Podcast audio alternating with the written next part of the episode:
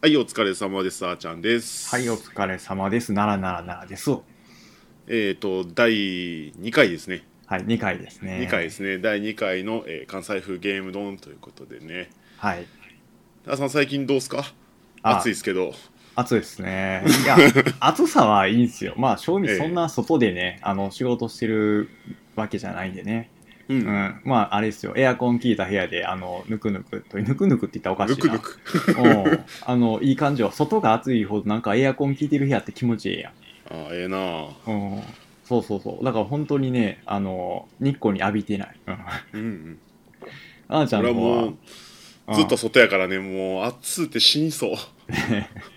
大変ですよね。うん、うまあまあん、まあまあ。え、ちゃんと日焼け止めしてるいやけど、まあ、基本長袖着てるから、うん。出てるところはちょっとあるけど。せやね、まあ、日長袖着てたら、まあ、なんとかね、なるっちゃなるけどね。ううんん。ででもも、顔とかあるよね、顔。うん。まあまいいのあ、顔はだいぶ黒くなってる。いや、あの、 日焼け止めってもね、結構、むちゃくちゃ汗かきで、あで汗であんま落ちひんっつってもタオルで顔拭いたりなんやりしたら結構薄なるから、あ、はいはい。結果焼けんのよねあーそうよね。結局ね、あの、拭うもんな、汗はね。そうそううあーん仕方ないわ。まあまあ、でもね、えー焼けたらね、後々大変やか らね。うんリカバリー効く効かへんであるから。そうやねはい。まあ、気をつけていただければね。えええゲームの方はどうえ、ですそうかそうそう。なんか急に普通にあの世間話みたいな感じに なっちゃうゲームの話せんでいいんかなって思ったけど。はいゲームの方はですか、何してます最そ近そうですね。そう6、あの、結構メインでやってますね。うシックスいいですね、いやー、でも格ゲーがね、久しぶりやったんでね。うん。ほほいやー、でも、ソー6の話もね、今回のあの、メインテーマあれっすよね。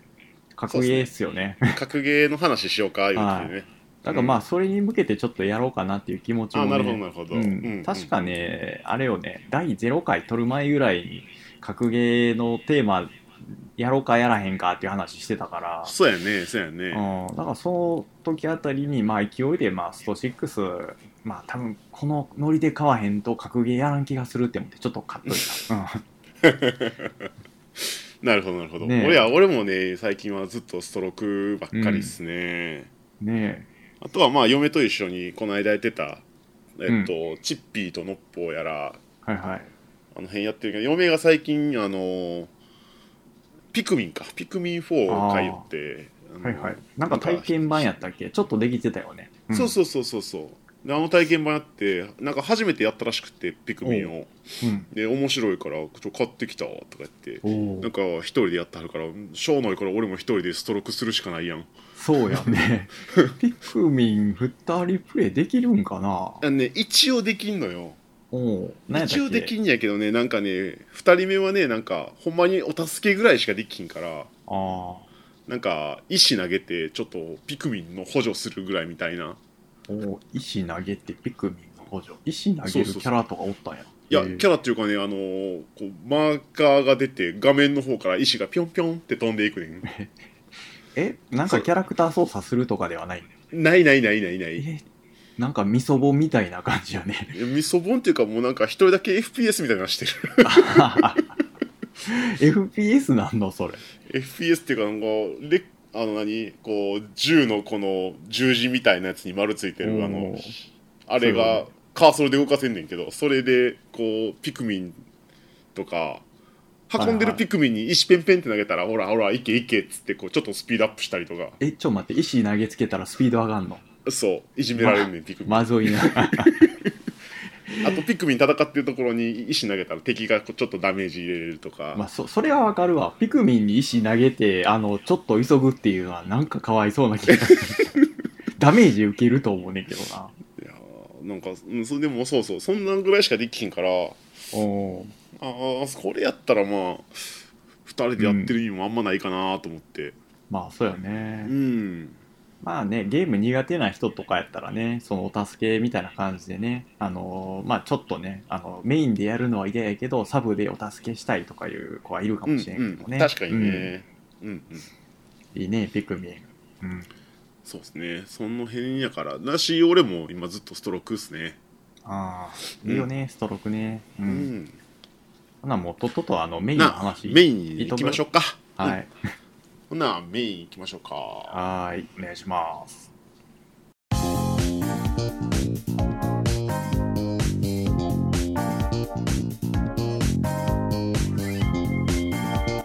はいメインですはーいメインですうんというわけで、えー格ゲーですねそうよねあの格ゲー全般でええよね今回なんかストロークに限るとかじゃないよねストロークに限るっていうわけじゃないけどまあストロークメインになるやろうからうん、まあどっちかっていうと多分 2D 格ゲーがメインになるんちゃうかなと思ってそうよねちょっと 3D になってくるとねあんまり自分もやってないしねあー俺 3D は結構どっちかっていうと 3D の方がメインやったかな今まではおおうん、まあでもまあまあ、うん 2D も結構好きやからどっちもやってるけどねまあ 3D 言うてもちょっと大きい奥行きが出てくるぐらいかな、いやうんコマンドほら 2D とかやったらコマンドを入れて技とかやけど、うん、はいはい 3D は結構ほらボタンをこうポチポチ押してうん連携していくみたいなのが多かったり、うんはいは鉄い拳とかバーチャとかそんな感じやしそうよね鉄拳とバーチャは必殺技みたいなコマンドじゃなくてなんかコンボみたいなのをねあの決めそうそうちそゃううみたいなのが多かっうん連携みたいな感じやけどね、たねまあ、今回はね 2D メインでうんうんいそうこうねかなと思ってますけど、まあまあやってるストロークっすよねまずはそうよねストローク面白いよね面白いね、ちなみに奈良さんモダンっすかモダンっすねモダンっすよね、モダンいいっすよねあーちゃんはどっちなの俺もねモダンっすねはいはい、やっぱねあのクラシックまあちょっとあのさっきモダンとクラシックの違いあのそう知ねらん人おるかもしれんから、軽く説明してあげて、そうやねうん、あのーストロークに新しくは加わったモダン操作とクラシック操作っていうこう操作が違うんですよね、ねでいわゆる、えー、と一般的にイメージしてるコマ波動拳のコマンドを入れて技打つとかコマンドを入れて必殺技あとはパンチとキックが分かれててボタンがストロストリートファイターだったら弱中強のパンチ弱中強のキックの6個やねうんでそれで操作するっていうのがクラシック今まで通りのクラシック操作やねんけどモダン操作っていうのはもっと簡略化されて、えー、とパンチとキックのボタンの違いがなくって弱中強だけの3つそれに必殺技ボタンがついて必殺技ボタンを押すだけで波動拳とか昇竜拳とか簡単に出るっていう操作なんですけどね。おーすごい丁寧に説明してくれてありがとうございいまやす。いやいやあでのまああれなんですよね。だから初心者にとってはやっぱクラシックの操作が難しいんですよねあれ。そうねやっぱりね、あのコマンドをまず練習してそう。でコンボを練習してうん初めてスタートラインって感じやからあれがねまず必殺技だよね。そう、まあ、そ波動拳はいいわ波動拳は、まあ、波動拳と竜巻旋風脚、うんでその後にあの立ちはだかるあの昇竜拳昇竜拳あいつだけはちょっとな昇竜拳やっぱまずは風よね 苦手な人多いよね、である程度昇竜拳受けるようになったとしてもやで、うなんかこう波動拳を打ったつもりが昇竜拳出るってあるやん、うんうんうんうんあれがちょっとねイラってくるよねうんうんだからまあそこがあれですよね初心者と中級者の境目みたいなのがずっとありましたもんねそうやねだからそれが嫌でやっぱり敷居が高い敷居が高いって言われてるところですよね格ゲーのそううそんやっぱね上級者はそこら辺を100%で出してくるしさらにコンボもね100%つなげてくるからねそうそうそうどんな怖い怖いあの上級者になるともうすごい短い時間でこうコマンドを完成させて技を打ってくるから、でそれをができひんとやっぱりコンボに技が組み込めないっていうこともあるやろうしねやっぱねコンボの最後とか必殺技なのね大体ね大体ね、その必殺技すらままならない初心者と コンボ決めくる上級者ってもう絶対あの勝負ならへんもんねあれ、ううんうんん、ただねモダン操作やとねそこが簡単やからねボタン一つそでうそう所有権そうもそうそう波動拳も、うんまああの内分け方は十字キーをね前に押すとかね後ろに押すとかね、あるんですけど、まあそんなんボタン一つなんでそうよねなんかよくあのスマブラっぽいってちょっと言われるけどああそうそう俺もすごい思った、うんスマブラっぽいって確かにねそんな感じよねあの感覚的にはうん、うんでねコンボもね違うんですよ、アシストボタンっていうのがあってね、アシストボタンを押しながらジャックパンチパチパチパチパチ押したりジャックあ中攻撃ポチポチポチポチ押してるだけでちゃんと技がつながつながってくれるんですよねうんうんでこれもねコンボそれはあのダメージの高いコンボをやろうと思ったら自分でいろいろコンボを組み立てなきゃダメなんですけどまあそんなん関係なく最初はね、アシストボタンを押しながらボタンポチポチ押してるだけでうんちゃんと必殺技がつながってくあの必殺技まで最後までつながってくれるんでそうよねあのちそょう教室まであの教室って言うんやったっけスーパーアーツスーパーアーツですねねあれがね自動で出るもんねすごいよそねうそうそうあれしかも本ね来やったらあれよね確か波動拳2回強とかそんなんやったやろそうそうそうそうそう、ねあれが難しいですよね初心者にはねでしかもねあれねあれなんですよねあのヒット判定相手に攻撃が当たってるかどうかうんの判別もちゃんとしてくれるんですよねあしてたしてた確かになんか最後必殺技出えへんなで初め思ったけどあれはあえて出さないようにしてるっていうそうそうあのガードされるとちゃんとそれ以降の一定のところ以降の技は出ないっていう風になってて、いいよねあれあのあ初心者れ救済そよ、ううんあれだからあガれードされてて最後まで例えば出ちゃってゲージも減るわ好きもさらすわってなったらそれは辛いよねえそしたらもうねボッコボコにされるもんね本当にうそうそうそうそううん格ゲーって本当にあのゲージちょっとあの一本あのあるなしでだいぶね勝負分かれるからねうんうんやっぱそこがね今回、うんほんまにカッポンさんは敷居をガッと下げてくれたところだと思う、やっぱね下げる必要あるよやっぱりう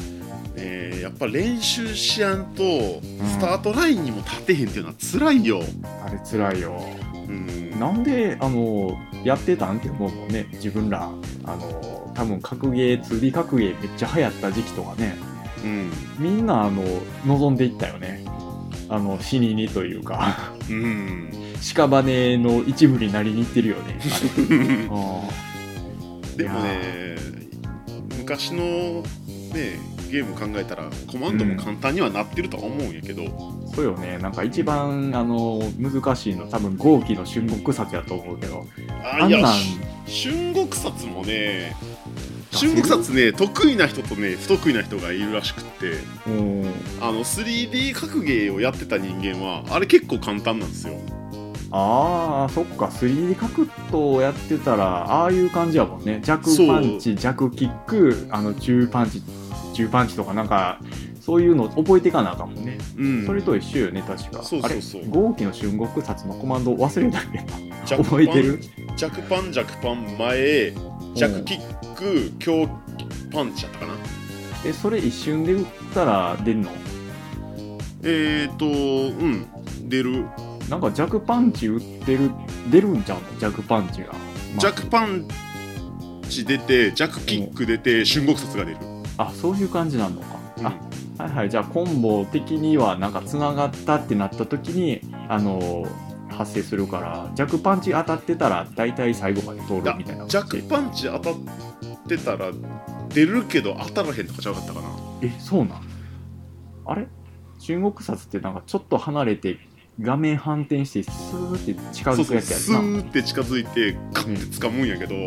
その攻撃が当たってると掴むところが確かスカるはずえー、そうなんじゃあちょっと離れたところで出さないと弱パンとかを空振りして振らんとあかんかったはずえあでもあれねなんかめっちゃ速い人がいてーうんもうほぼ弱パンから瞬国殺出るような人もいるからあえぐいな。いやー、いてますよね。ううんんまあまあまあまあ。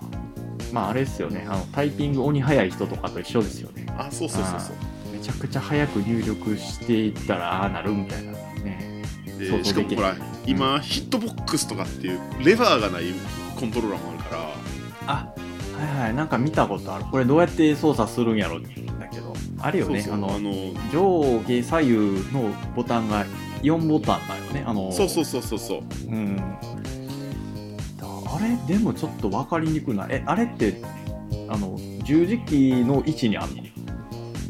えっ、とね左手の側にうん、こうちょっとちょっとこう斜めっていうか弧を描いたような感じに置いてあるは見たことあんねんけどそうよねだからあれ多分どっかがジャンプなんやろうね上ボタンそう左右上下なんかそういうどどどこがどれなんかも俺も使ったことないから知らんやけど、あんな本当のガチゲーマーしか使ってなさそうやもんねいやでも俺の知り合い一人持ってるらしくってうんそれはもうガチゲーマーやと思ういやでもそこまでガチではやっとらへんけどねあそうなんうんえガチじゃないけどそれ買うのも不思議やけど他に用途ないよあれ、格ゲーだけよね格ゲーだけやと思う、まあまあす好きなんやねうんそうそうそうそれが好きでまあまあ格ゲー基本格ゲーとかストリートファイターばっかりやっとったんやけどまあそれかまあお金を持て余しすぎてる人やね、 うん、羨ましいよね、うん、いやだってアーケードコントローラーめっちゃ高いんちゃうもん、アケコムでもピンキリやと思うけどねうん、あそうなんやうんあでもあれやろキリ、まあ、あのピンの方っていうかなあのしょっぱい方は言ってみたらすぐ壊れるんちゃうあーまあ軽かったり壊れたりとかっていうのは確かにあるかもしれん軽いのはちょっと嫌やね軽いのねやってるとね動くからねそれはちょっといただけないうんなんか自分がちっちゃい頃というか、まあ、中学校ぐらいかなあのアーケアーケードコントローラー持ってる友達がおったけど大体あの座ってちょっと足で挟むような感じでなんなんていううんうんうかんうんあぐらかいて座るみたいな感じのそのあぐらの足の足の間に挟むみたいうんな感じで持わっかるわてる動かんようにしてたわ、うんうんでもえ本本気のやつって重たいんやっぱ、うちもあるけどうん、俺も持ってんやけどお強いないや持ってんやけど使ってへんねんな今えなんで使ってへんのいやモダン操作やからコントローラーの方がやりやすいえあそうなんいやどうなんやろなちゃんちょっとあの最近全然そのパッドっていうかあのアケコンか、アケコンを触ってなかったからうん久々に触ってあーやりにくいなーと思いながら結局普通のコントローラーでやってんやけどえパッドでやるのめっちゃ難しないあれなんかこう R2 とか R1 とかも使うやんうんあの両方なんかいつもねコントローラー持つ時人差し指だけで R1 と R2 両方いじってんのよだから中指使ってないよねああなるほどね、だから R1 と R2 を、まあ、トトンって押したりするときにちょっと人差し指忙しい多分あアーケードコントローラーでやったら多分そこら辺があの自然とできるんちゃうかなって思って、あそうねアケコンの方が多分な慣れたら楽やと思うねえアケコンちょっと羨ましいなでもあれっすよねあのアケコンの左側うんあのなんていうんかなあの頭なんやろポプーナの頭みたいなやつ レバーのやった部っ分けねそうレバーの部分でそうそうレバーレバー今レバーっていう単語が出てオこなかっープンなの頭ったえそうなんちゃうかったっけてそんなんやけどねえあれのなんか持ち方がこう上からかぶせるか下からこうなんやろ中指と薬指の間から、にに持つタイプかとかいろいろ流派あったよねいわゆるかぶせ持ちかワイン持ちかみたいなあそれ Y 持ちっていうあの中指と薬指で持つのはそうそうそうそうあのワイングラスをこう持ってるみたいに持つからあーワイン持ちってかなるほどなあとなんかねかぶせの理由はなんやろ派生かわからんけどこう OK マークを押してそのままこうかぶせるような感あーじもあるねあのかぶせの派生なんかな俺は小指と薬指で挟んでた小指と薬指で挟むのそれ結構しんどない小指と挟小指と薬指であそれでちょかっぶとせる軽くは挟んであーそうそっからかぶせるっていうのをやってたはいはいはいはいあなるほどな自分は最終的にどうやってたのうんでも近いなかぶせじゃないねワインあ自分ワイン持ちやな、うんあ結構あれもね流派いろいろあったと思うけどどちらにしてもあのまあオプーナのお話言うとーあのボールの部分のあの付け根っていうのかなうんうんう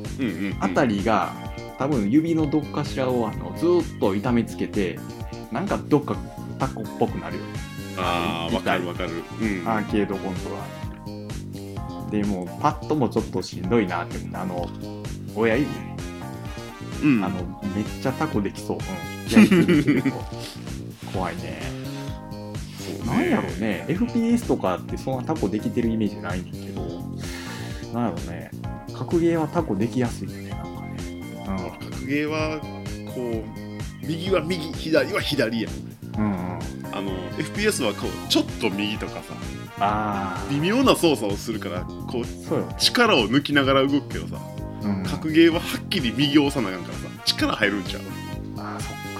かそういうことよねうんうんでまたあの瞬発力とか異常にいるもんねうんそうねそうね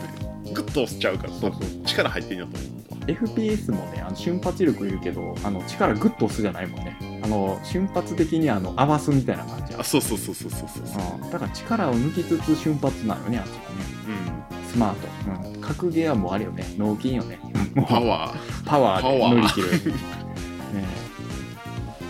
え、なんか昔のコントローラーでグッて押したらあのそれも感圧されるとかなかったっけ今もあんのかな、となんか間伐うん、なんか丸ボタンの押し方をグッて押すのとあのそーっと押すのであの反応がちょっと変わるみたいななかったっけ初代のストリートファイターのアーケードじゃないかなだけどそうなんだでちゃうかったかな確かあのパンチとキックのボタンが1個ずつしかなくってえーあの押す力で弱中強が決まるっていう、ちゃうかったっけなあなんかそんなん聞いたことあるえ初代初代初代確か初代スト2じゃなくてストリートファイターのやつねそうそうそうそうあーなんかそんなん聞いたことあるわそれがアなーんケかードで、うんプレステのコントローラーとかでなんかそういう機能あったっぽいみたいなことをうっすら聞いてるけどえーそんなんあったんかなあなのんかほらねあのトリガーの部分あ R2 と L2 か R2 そうあそこはかんあの、うんこうどんだけ押してるかっていうのは反応してるはずやけどそうかなんかねレースゲームかなんかでアクセルってあれやんあの全部フルかあのゼ、まあ、100か0かじゃないやんアクセルって、うんなんかそれを対応させるかなんかでプレイステの3か4あたりはそんな感じやった気がするんうん、そうそうそうそうあのプレステ3ぐらいなんかな XBOX やったから俺は、XBOX の360は確かその判の判定があってどんな強してるかでそのアクセルの強弱とかブレーキの強弱が決めれたはずやねんけどああいう機能ってあんま活用されないよね本当に格ゲーとか全くいらんやん、そんなんいらんねえねえストリートファイター初代戻ってきたらちょっと今大変やんからやめてほしいけどね確かめっちゃ技が出にくいっていう話やけどでしょうね昇竜拳が全く出えへんけど昇竜拳が出せるとなんかめっちゃえな8割か9割ぐらい減るとか、うん減りすぎちゃうじゃんまま、文字通り必殺技やからねすごいねゲームバランスがまあまあ崩壊してるよね、うんまあはいあの一人用がメインみたいけどねああもうあれやもんねスト6はもうちょごめんあのさっきからスト6って言ってるけどあの一般的にはストロークの方が多いなどうなんやろどうなんやろねまあストロークねままああまあどっちでもいいかうんえなんかさあのーいつもこうやってんのランクマッチとかメインにやってんやんかうんうんあれってその入り見たらあのーアーケード台のやつみたいな感じの対戦してなんかうんニューカム・ザ・チャレンジャーみたいなのがバーンって出てであの対戦して勝ったらポイントゲットで負けたらポイントを失ってでなんかポイント集めていったらどんどんあの上のカテゴリーに行くわみたいなやつやねんけどうんうんあれってどこまでやなんかあーちゃんだいぶ上の方やねいや俺はそんなに俺一応プラチナまでは行ったけど、なんか自分今アイアンやねんか多分始めたばっかの人ってそのあたりちゃうかなとそうねそこから最初はアイアンから行ってブロンズシルバーゴールド、うんでその上がプラチナはいはいでダイヤモンドマスターかなダイヤモンドマスターあなるほどねダイヤモンドの方があれやもんね硬いもんねうんなるほどね。マスターまであんねんな。マスターまで、す上がちょっと高みすぎて何も考えられへんけど。あのあ、えープラチナまではうん。あの連勝ボーナスみたいなのがあってへ連勝するとこう、うんもらえるポイントがこうえ。めっちゃあ増えるんよ100200と、ーなるほど。うんじゃあまああそうやしの早めにちょっと連勝して、まあ、早く上来いよみたいな感じねそうそうだからそこプラチナまでは多分上がれる、あのー初心者の方下の方の人らをこう、うんなんていうのいじめて楽しむっていうのがうんあんまりできひんできひんっていうかそういうのを避けてお前らもっとう高点やったら上行けよっていうふうに多分促してるシステムやとは思うんやけど、うんうんそうよね確かにねまあある程度でもねアイアンでトントンぐらいなんよ勝率うんが、うんもうあれよあのブロンズまで遠いようんいやー多分ねあのーセオリーというかそのき基本的なところを抑えていくとうん多分ゴールドかプラチナまではいけるとは思うんやけどね結構ねそこもね基本的なところがまた難しいよねうんいや言ってみたら結構システムいっぱいあるやんう格んゲうんーって、うんだからそこら辺の対応とかがねあーまあまあ多少の知識はいるからねやっぱりうんそう結構よく言うやんあの格ゲーってあのタクを迫るっていうかな、あのまあ言ってみたら相手がダウンした時に置き攻めするけどその時にまあ下段にすんのか中段にすんのかジャンプ攻撃すんのか投げにすんのかとかうんうんそのタクのあの処理の仕方っていうかななんか分からへん、あの例えば置き攻めする時やったらうん、あのこのダウンのさせ方してそしたら自分がこんだけ有利有利フレームが取れるから、うんそこでこの技を振ったら相手の起き上がりに重なるとかいうのがあるんやけどそこに対して相手が例えば昇竜拳とかあの無敵昇竜ってやつやねいわゆる。を打ってきた時にはこうガードしなきゃダメとかうんうんあのまあまああの上手い人らはこう詐欺飛びとかっていうのがあるんやけどうんな何それ先っと詐欺飛びっていうのがあっておうおうダウン特定の技でダウンさせてジャンプで攻撃すんやけどおう相手がガードしたらガードでヒットするヒットがガードはできるとおう攻撃判定は出てるとうでも相手の昇竜拳を出した時にんうん昇竜拳の無敵から攻撃判定の間に自分が着地してガードができるっていうのがあるは えー、どどういうことそれいやまあ例えば今説明した通りやろうけど、ダウンさせます、自分が飛びますうんで例えば大大 K かジャンプ強 K を出してうん相手が起き上がってガードかうんガードをしてればガードさせれるうんおけど相手が無敵昇竜を打った場合ううん自分は先に相手の昇竜拳の攻撃判定が出る前に着地できるんですねまず。はいはいはで、うん着地できるってことはガードができるんでああはい相手の昇竜拳をガードして追ってきたところを反撃するとかっていうのもあるんですけど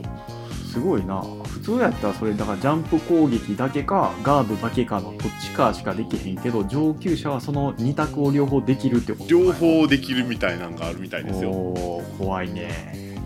なんかそういうのをセットプレーとかっていうらしいんですけどえ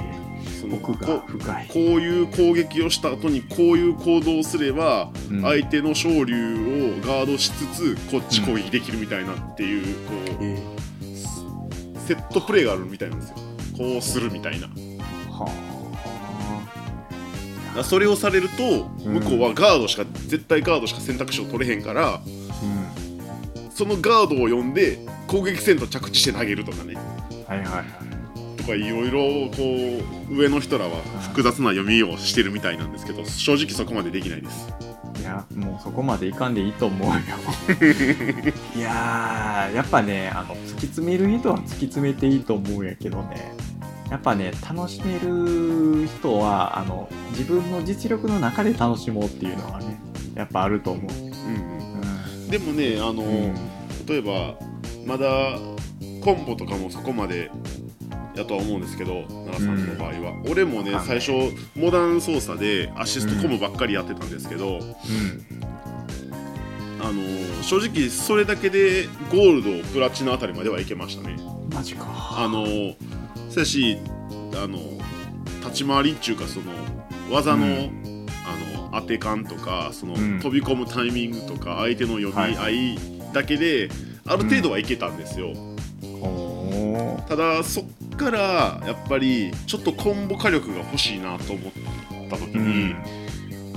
正直悩んだんですよモダン操作からクラシックに戻すかあー確かねあれよねモダンの方がちょっとだけ攻撃力落ちるんよねあの必殺技のダメージが2割カットされるんですようん結構でかいよね2割はそううんででもで技も減っちゃうんですね一部うん使えない技っていうのも出てきちゃってそれ結ど構うし重要よねどうしてもす例えば技必殺技ボタン、えー、とニュートラル後ろ前下っていう4つしか技がないんで4つ以上技を持ってるやつは必然的にカットされるんですよねうんとかあとコマンドで入れなあかんとかうんはいはいはコマンドで入れるやつもいるんですけどい、うん、確かにあれよねモダン操作やけどもなんかコマンド入力の技もあるよね確かうにんそうそう、うんもうコマンド入力の技もできるんですようんで俺一応マリーザを使ってるんですけどうんあるよもねともとのポテンシャルっていうかそのダメージが高いからモダン操作で2割カットされても、うんうん正直やっていけたんですよねでもそうよやっぱりね、あのマリーさ、めちゃくちゃなんかがたいでかい姉ちゃんやったっけそうそうそう硬いのでっかい姉ちゃんなんかあのなんやなんなんていうんやったっけパンクチアラウトやったっけパンクラチオンですねパンクあパンクラチオンか、うんパンクラチオンねおうおうのなんかなんやったっけ闘技場の戦士みたいな感じの女性女性やんな女性なんですよねあれ女性なのね、うん、なんかスト2しか知らんかったら分からんキャラやからねあの女版残ゲームみたいなやつですね、ねえ怖いよね 圧でがもそううんでその人使っててやっぱりでもコンボ火力もうちょっと欲しいなって思った時に、うんモダン操作でもできるコンボがあるんですよやっぱりあーあそそのモのダアンのシストコンボじゃなくってはいはいはいアシストコンボとは別にこういう風にやったらこんだけコンボができますよっていうのがあってうんでそれやってちょっと練習してできるようになった時に、うんあのやっぱり勝率っていうかその1回触ってチャンス取った時のうんあの取れるダメージが上がるんでそうよねやそっこぱりがチ重要ャンスは取れましたね、だからコンボ3回入れて出せたダメージがコンボ2回で出せるようになるってなるとね全そ然うちそゃううもんそねうそう、うんうんでだからそんそこまであのある程度やってるとうんコンボが欲しコンボ火力が欲しいなとか、うん行動のこうバリエーションが欲しいなって思った時にクラシックに変えるとかモダンの中でもコンボを覚えるとかっていううんこうやっぱり勝ちたいなっていう欲欲求が出てくるとそこへの練習のモチベーションが出ますよね。ああそうよね結局そこよ格ゲーってねあの強くなるためにあの自分を追い込むっていうねうん、でも、うゼロからいきなりコンボの練習って言われてもやっぱり面白くないじゃないですか。だかん、うん、らそういう意味では最初モダンである程度やってここもうちょっと欲しいなってところだけこうピンポイントで練習できるっていうのはすげえいいと思うのよね今回ほんまに。うん、格ゲーあれよね家庭用であのやるとちゃんとあのコンボ練習できるプラクティスモードやったっけ、あんなんあるもんね、あうれん。いそいようねね。うん。うんなんかアーケードだけであのやってる人らって本当にそういうのないからコンボ練習とかどうやってたんかなってちょっと思うよね、うん今更やけど、確かに。まあ、スト2の初期とかね家庭用とか出てない時期あったでしょうねうんうんうん。いやーまあまあまあまあまあ今はだから練習し放題だ、うんそうね確かにね。だからまあランクマッチ望んで練習してでコンボ覚えたってなったらまたランチマーク行ってちょっとね上がったってなってうんうん。ほんでまたあのもうちょっと強くなりたいってなって練習してそうそうそうそうなんかこのローテーション筋トレしてるみた いやねほんまに確かにねもうそうそうそう。ずっと追い込んでるよ、ううんんまあ修行なんででもねあのほら、うん今は YouTube とかはいはい何でもこうこのキャラのコンボ集とかあああるあるあのそれこそあの初心このキャラ使い始めた人用のコンボとかうんうんあのいろんな段階でキャラクターごとにこう分かれてるし、クラシックとモダンで分かれてたりもするからうんあのそう練習しようっていうかその自分でこうコンボを探さんでもうんあのね先輩方がこうちゃんと上げてくれてるからでもね先輩らねあれ初心者向けコンボって言ってるけどね明らか初心者向けちゃうんねうんなんかねそのさっきあーちゃんが言ったセットプレーとかああいう、まあ、こういうシチュエーションの時にこういうコンボしたらいいよみたいなのを言ってくれんねんけど初心者ね、そういうシチュエーションになった時に頭の中にそんなコンボ入ってないんよねあうあんなるほどねだからまずはなんかこう一つねあのまずコンボ覚えるってところからねなんか一番使いやすいコンボみたいなのをねそうそうそう、あのでも教えてもらえるとねありがたいですね今回モダンでその一番最初の簡単なコンボっていうのがそのアシストをしながらボタンを連打するっていうところがそうあのやってくれるからそこよねそこはありがたいそうそうそうそこなんですよね本でそそれでやってって例えばこうちょっといやあの技がダメージが欲しくてコンボが欲しいとかその上の欲求を持った時に当にね新しくコンボっていう風にうんうんできるから最初はほんまにアシストボタンと攻撃だけでうんうんあの十分やと思うそうそうよねあのコンボだけでもいけるしまあ正味ねあのまず必殺技とか通常技のあの性能っていうんかなうん、うん、それをまずちょっと頭に入れるところがあの初心者のスタートかなってちょっと思っててそうね必殺技もやし通常の、うん例えばパンチとかもこれは長いとかそうそうこれは短いけど速いとかうんその飛んできたやつにはこれを打っといたら結構勝てるとかっていうその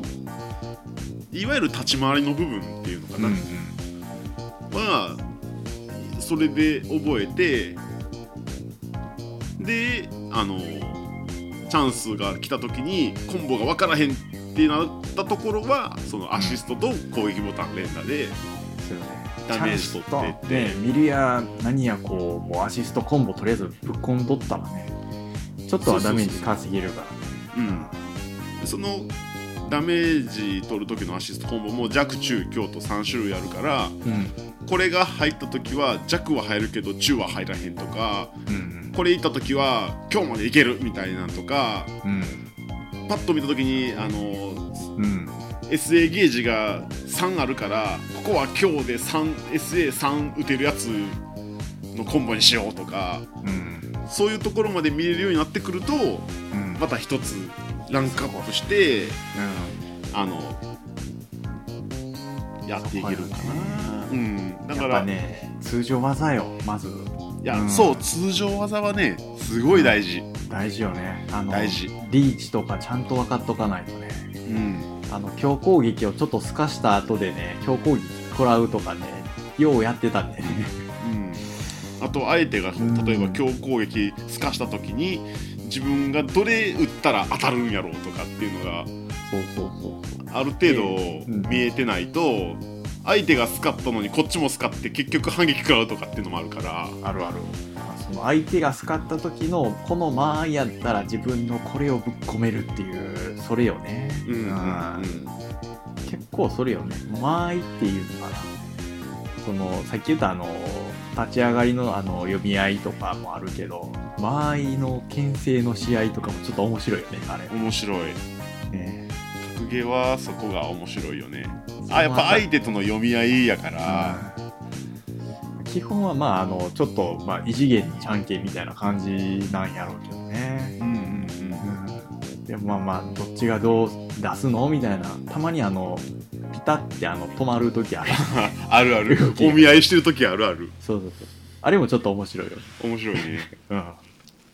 格闘技って本当そういうとこよね、うん空気というかね、まあ、だからあれなんでしょうねアーケードであの、まあ、まあ対戦団挟んで友情が芽生えたりとかするのも、そこら辺でなんか意思の読み取りがあるんでしょうねそうね友情も芽生えるし喧嘩してるやつもおるけど、ね昔は結構ねあったけどね、でも俺結構ゲーセン昔行ってた時はえうんあのー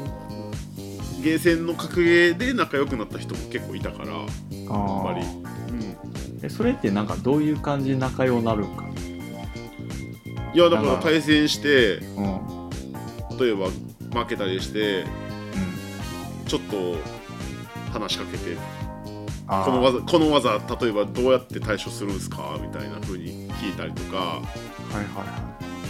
あじゃあ負けて負けた側から勝った方にあのちょっとアドバイスお願いしますっていう感じってでいういくのもあるしうん例えばお互い対戦してちょっと終わってこう、後ろでこう他の人見てる時にうんうあん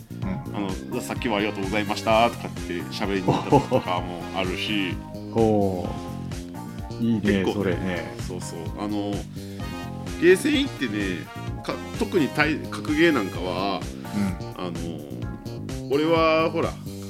学生の時やったからその時そんなにお金もなかったから、うんもうガンガンこう金突っ込ん突っ込んでやってるっていうよりもうんちょっとやって他の人がやってたらそれ後ろでこう見ててとかっていう、はいはいはい見てる時間が結構長かって。うんうんでその時はうん、結構他の人と喋ってたり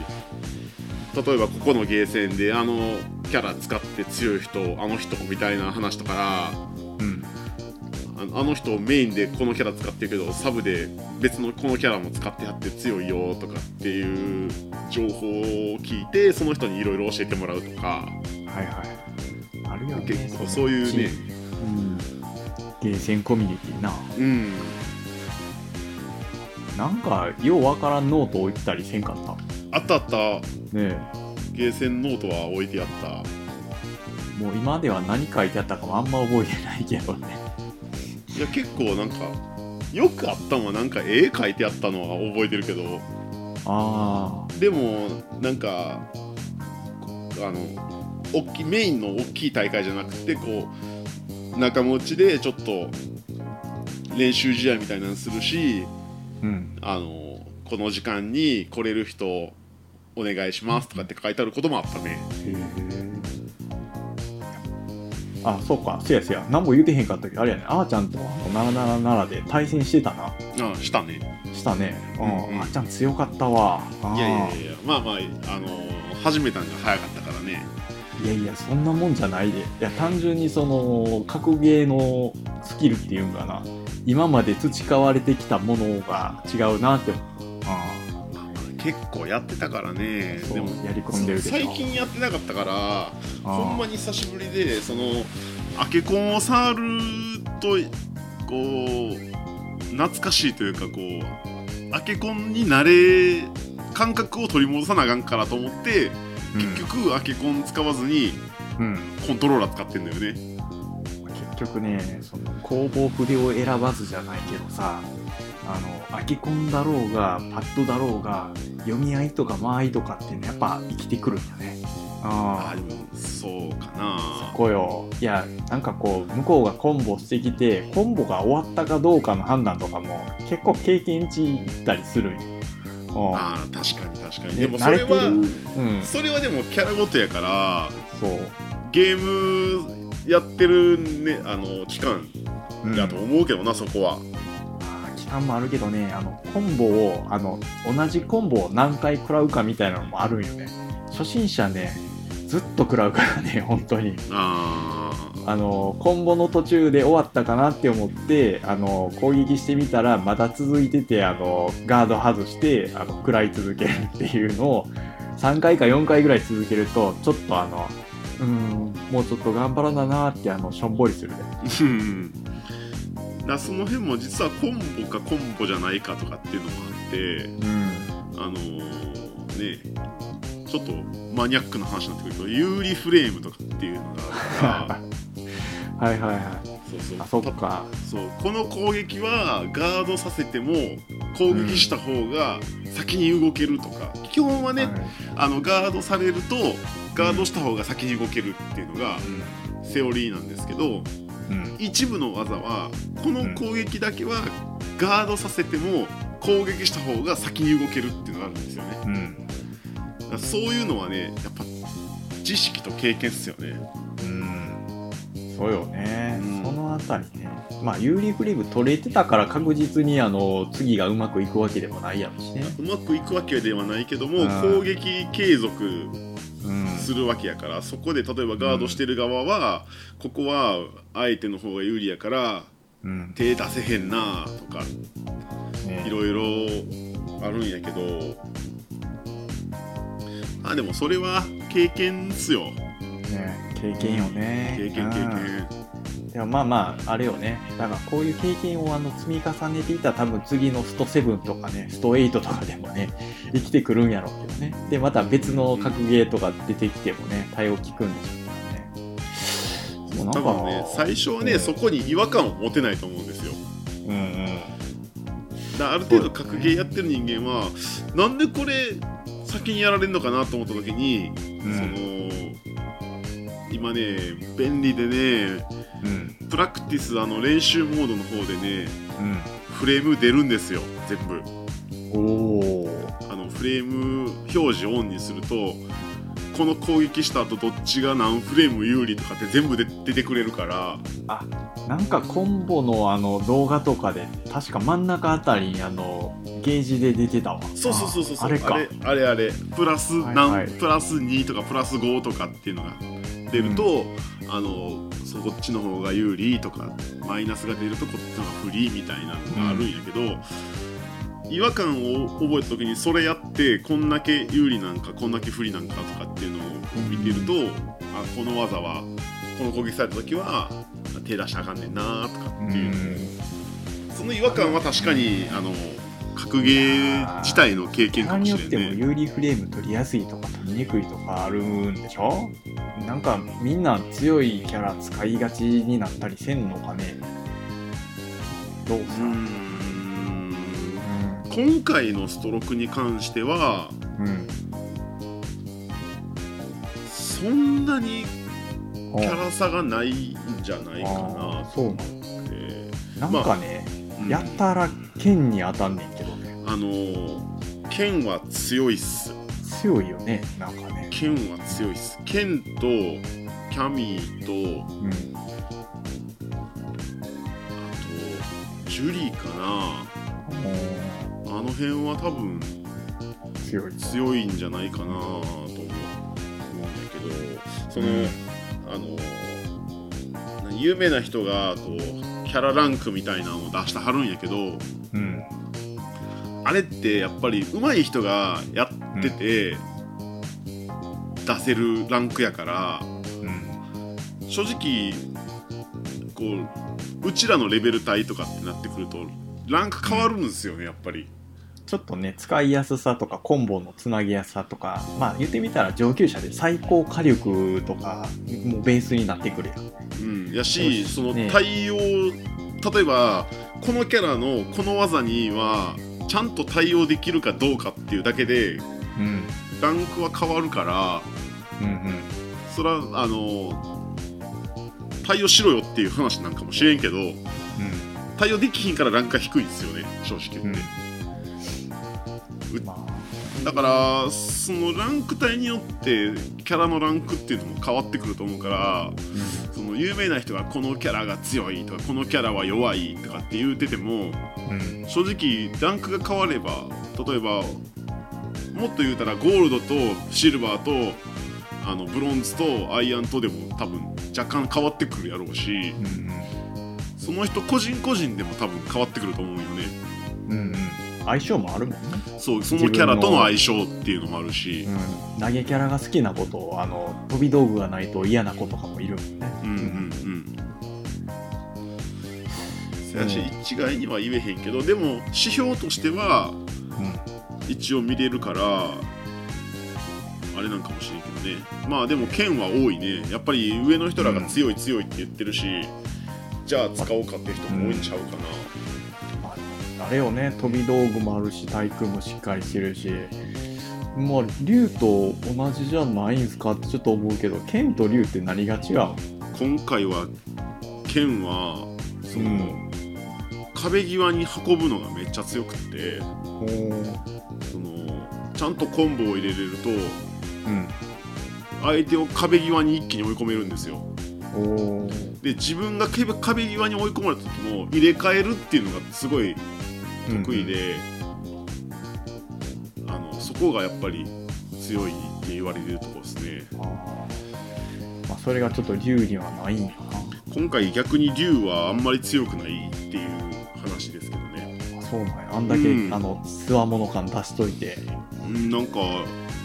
いうあのそれこそ有名な人らのランクを見てる時、感じ限りではうんまあ下の方えー、下なんやうんぶっちゃけなんか同じやと思ってるねんけどなずーっとあの基本的には一つそうぐらいかな、ねうんうん、同じようになイメージやけども結構ストリート3かなサードとかあの辺からはやっぱりキャラがこう差別化されてきてそうよね特には最近はほんまにイメージが変わるんちゃうかな竜と剣では一つとかほぼ一緒やったもんなスト2なんかは何が違うんやろうって思うぐらいやけど マジねで一緒やったもんねあれうんちょっとその後ぐらいからかあの竜はやや波動拳強いで剣はやや昇竜拳強いみたいなのがあ出ーてきたあったあったあ長筆あたりかがあのそれぞれ固有のものになっていったりとかうんうんうんうんうんしていったなっていう感じはするけどね、でも今もえ2人とも波動拳打て打てるんやんな確かね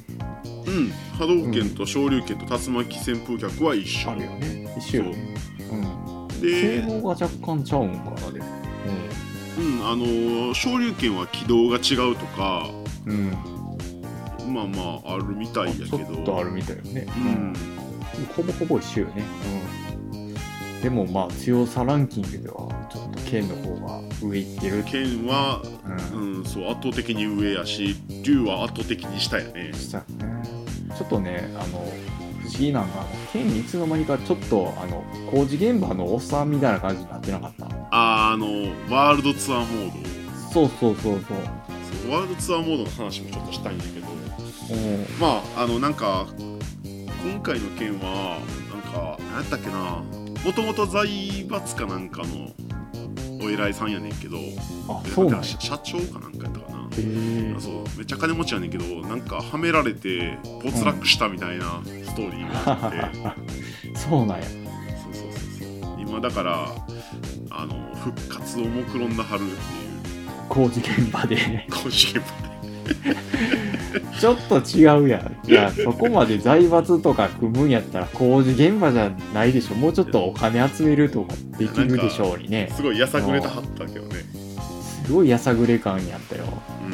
うん、なんか工事現場のボスみたいな感じになってたもんね、うんうんうんうん、いやまあまあ剣も剣でおかしいいや剣ちゃんは竜も竜であのな何したいんって思うけどねあれっ竜て竜はでもずっとうんあの自分の強さを求めてるだけで何ら変わってんけどねなんかちょっと、剣はそういうお金の話ってちらついてるやん。ちゃんと仕事してたり、お金持ってたんやなって。竜ってお金どうしてたんってちょっと 思っちゃうんよね。ほら、なんかチュンリーはあれでしょ、捜査官とか職業あるでしょ。あそうそうそう、ねガイルも軍人やしさ、軍人やねねなんかそういうみんな職業あるやん。まあ、あの、ヨガの人、 あの、ダルさんも、一応はあれでしょ、あの、宗教の人なんでしょ。うんね伝道だから師おかなんか金、うんね、持ってるはずっすよ。 竜っすよ、竜。竜ねね、悟空と一緒でしょ。悟空と一緒やねうん 高性能リートでしょあれ。そうそうそうそうそう、ね悟空と一緒悟空と一緒あの人何してんやろねどうやって食っていってんやろな、うん、今回もそのワールドツアーでちょっと竜の話出てきたけどさ、うん働いてる感じじゃなかったよね。竜はそうねあのなんかずっと瞑想しとるからねねえなんかここの存在みたいな感じでずっとね、いてるやん。いうんやー、もうちょっとなんか生活感じゃないけどさ、仕事してる感は出してくれないとなってちょっと思うねんけどうねんいや。もしかしたらでもあの、うんあれあのワールドツアーモードって師匠あの既存のキャラクターを師匠にして、自分のアバターを育てていくじゃないですか、うんうん。でその師匠との絆が深まると、こううん師匠のお話がこうちょっと広がるんですよね、はいはいはい、うんでそこでもしかしたら何か分かるかもしれないえーでも分かりたいかって言われると分かりちたなくなみいに ねちなみにね俺のメインで使ってるマリーザうんは実はうん、宝石デザイデザイナーなんですよ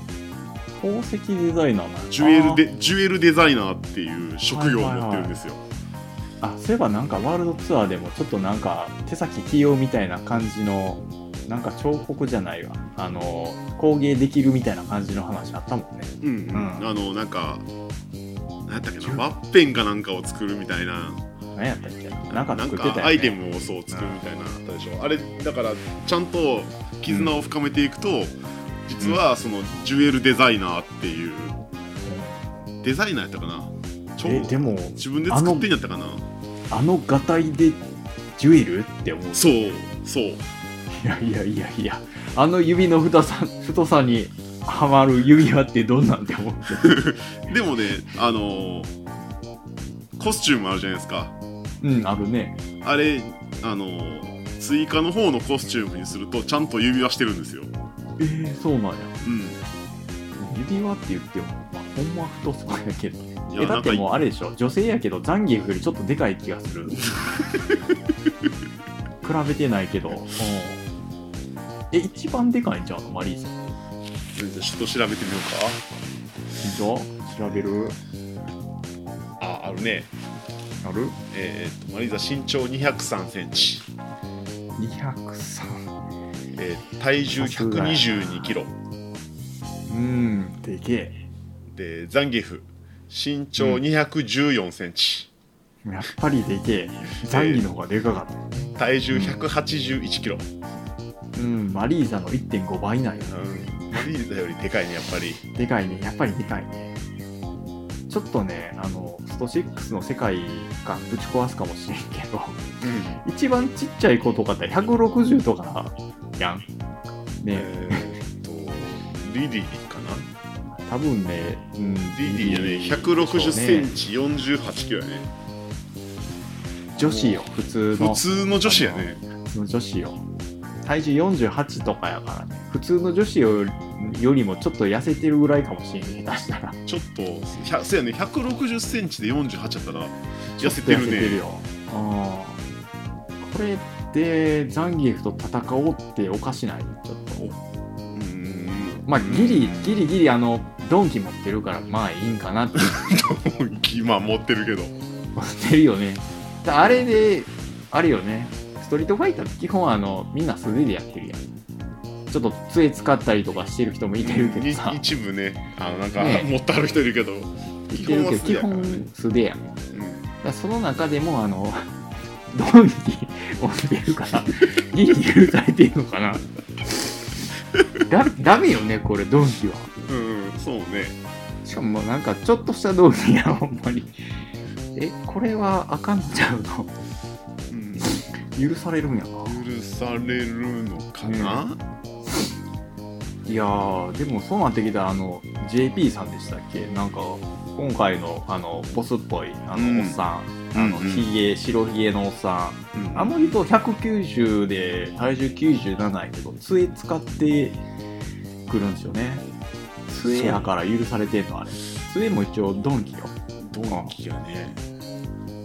他の人でちゃんとあるよね素手よねあと武器武器使うの武器使うのえーっとブランカちゃん、うんブランカちゃんあブランカちゃんちょっとなあの衝撃的やってんけどあれ何ブランカちゃんってブランカちゃんね技として使うとブランカ人形をセットできるんですよ、いつからそんなん出てきたんやろえーこ今回今回今回だけ今回から 俺は初めて見たびっくりしたよおーでそれねに電撃を当てるとブランカちゃん人形が動き出して、最後爆発してダメージ入れる、ねえそんななんか色物キャラになってええんかなってちょっと思ったあでももともとでも結構トリッキーなキャラクターやったからそうなん、まうんあ、確かによう考えたらなんかあの後ろ向きながら足ちょこんって出すキックあるやん あるあるあれもおかしい話やな戦いながら後ろ向いてるってどういうこ となんていう思うけど確かにトリッキーやね、あと武器使うのはキンバリーがスプレー缶投げてくるかなああそれもよろしくないよねスプレー缶とか催涙スプレーとか本当にあの自衛用のやつですよねいやあの防子災用とか防のあ犯の用子の投げるスプレー缶はねあの、うんカラースプレーですねうんカラースプレーかける格闘で、うん、やっぱおかしいよね爆発するしなあれ爆発すんのカラースプレーはいえー、大丈夫なんそれあのまあまあな破壊力やと思うけどなうん格ゲーってそういうとこあるよねちょっとね、まみああの高さから落ちても大丈夫やったり壁にめり込んでも切ったりするから大丈夫なんちゃううん、そうよね明らかになんかおかしいよねあのザンギスのスクリューパイルドライバーとかどういうあの運動であんだけ高さ出てあの回転するってどういうことなんて思うよねもうそんなん言い出したらもうキリないけどね、まあまああのヨガさんとかもそう ヨガの人が一番謎やねんヨガの人謎いもんねマジでねまあまああのーうあの炎は幻なんでねんねま幻あそうなんやへあそれは公式設定ですよえあの炎はあの一応幻幻覚っちゅうか幻惑っちゅうかそのすごいよねいや本人が幻覚見えてるだけやったらええねんけどさ自戦っ分てる相手に幻覚見せんやろそうそうそうそうそ恐怖やで恐怖う、うん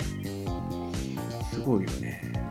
でもまあまあ格ゲーの技に突っ込んでたらキリないよあね切りない切りないうんどういう原理であれ飛んでんやろうとかちょっと思うもんね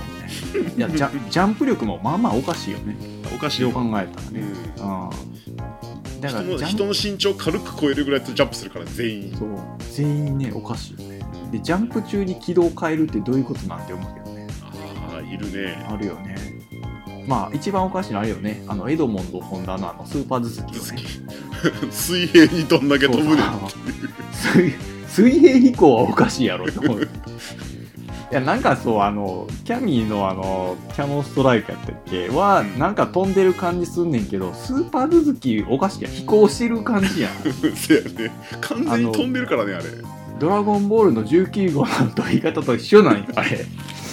だからちょっとねそういうなんか物理法則無視したやつちょっとね格ゲー多すぎないよねあーまあまあそれが魅力っちゃ魅力なんだまあまあねねえだってもうそれすあれっすよねだから 3D 格闘はそういうのじゃなくてちょっとリアルな方向にねああまあ 3D に関してはそうやっていねうことなんでしょうね、ううんんジャンプもまあ高いのもあるけどね